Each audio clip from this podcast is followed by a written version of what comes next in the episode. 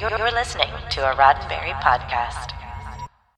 Today is Tuesday, May 18th, 2021, and this is your daily Star Trek news from the Roddenberry Podcast Network. On today's show, Star Trek Discovery is nearing the end of season 4 production. Women at Warp announce a new podcast festival celebrating diverse voices, and I've got this week's Trek trivia. I'm Allison Pitt, and today's show is sponsored by BetterHelp. Get 10% off your first month of counseling at betterhelp.com forward slash DSTN.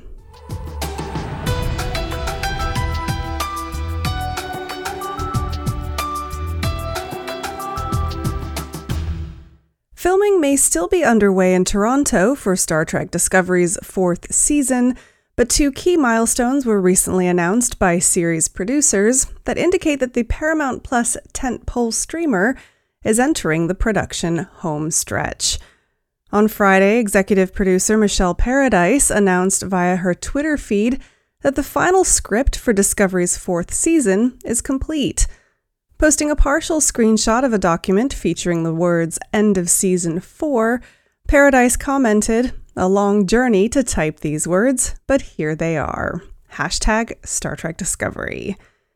Then, just two days later, Discovery executive producer and director Olatunde Osunsanmi shared a similar tweet showing a slightly different document but featuring the same four words and announcing the shot list for the season 4 finale is complete. Can't wait to start shooting. Production for season 4 of Discovery began back in November and was slated to finish on June 10th but it was halted temporarily in April when a key person associated with the show tested positive for COVID 19. There's been no announcement from CBS whether they will still meet that June wrap date, but having scripts in place and shot lists drawn up is certainly a good sign that pre production continues apace. Now, while you're waiting for more details on Star Trek Discovery Season 4, which is slated to premiere later this year, you can catch up on the first three seasons of the show now streaming on Paramount Plus.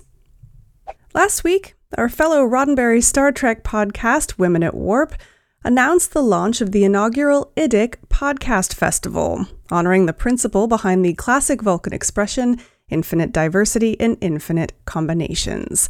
The weekend long event is scheduled to take place July 17th through 18th, 2021, and will focus on celebrating and amplifying the diverse voices of the Star Trek fandom.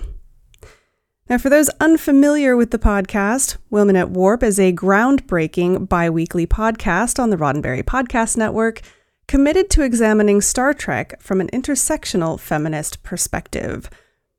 As the increasing number and diverse content of Star Trek podcasts has grown during the COVID 19 pandemic, the crew of Women at Warp saw an opportunity to bring the underrepresented communities of the Star Trek fandom together for an all inclusive weekend celebration. From the festival announcement, as an intersectional podcast, we know that women's issues are inextricably connected to issues of race and class, LGBT issues, disability issues, and more. The transformative period that we are in gives us an opportunity to truly center voices from all these diverse communities in our fandom. For podcasters interested in participating, all podcasts showcasing diversity in their hosting lineup are invited to apply, even those podcasts that don't exclusively feature Star Trek content. Podcasts joining the event will be allotted one hour to record their panel live during the event. The deadline for podcasters to submit applications is Friday, June 18th, just one month from now. Podcasts selected to participate will be contacted by June 28th with a full schedule for the weekend posted July 5th. For fans looking to watch the weekend's festivities, the good news is that admission is free. The IDIC Podcast Festival will take place from 12 to 10 p.m. Eastern Time on July 17th and 18th. For more information, visit the festival event page at womenatwarp.com forward slash IDIC hyphen fest. You can also direct inquiries via email to crew at womenatwarp.com and be sure to find the Women at Warp podcast on podcasts.roddenberry.com or wherever you get your podcasts. Now, I've got Trek Trivia Tuesday here in just a moment, but first, a word from our sponsor, BetterHelp. BetterHelp is an online counseling service that aims to get you the help you need in a way that suits you. If there's something standing in the way between you and a more happy life, then maybe BetterHelp can help.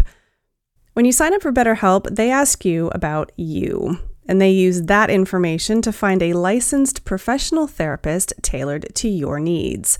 Depression, sleep issues, and anxiety are just some of the areas they specialize in, but they also have counselors who can coach you through family conflicts, self esteem issues, or even LGBT matters. Whatever it is you need, you can start living a happier life today. And as a daily Star Trek news listener, you can get 10% off your first month of counseling by visiting betterhelp.com forward slash DSTN. Join over a million people who have taken charge of their mental health Again, that's betterhelp, H-E-L-P dot com forward slash DSTN. And now it's Trek Trivia Tuesday. Did you know the Star Trek Voyager episode Death Wish was the first episode of that series to feature crossover characters from Star Trek The Next Generation. In the episode, a member of the Q Continuum, later dubbed Quinn, asks Captain Janeway for asylum it seems he wants to commit suicide, which his fellow Q, who have held him in captive in an asteroid for 300 years, won't allow. A hearing follows with our old familiar Q as the prosecutor calling a number of witnesses. Among the witnesses were Sir Isaac Newton, Maury Ginsberg, and Commander William Riker. Q's aim was to prove that Quinn's life has changed history for the better and he should therefore not be allowed to die. So now, a trivia question for you. At the hearing, Newton testifies that Quinn knocked an apple out of a tree, thereby giving him the idea to develop his law of gravity. Ginsberg says that when his van broke down, Quinn gave him a lift to the Woodstock Music Festival, where he found and repaired a disconnected sound cable that would have ruined the whole event. But why did Q call Riker as a witness? Find out on Friday's episode of Daily Star Trek News.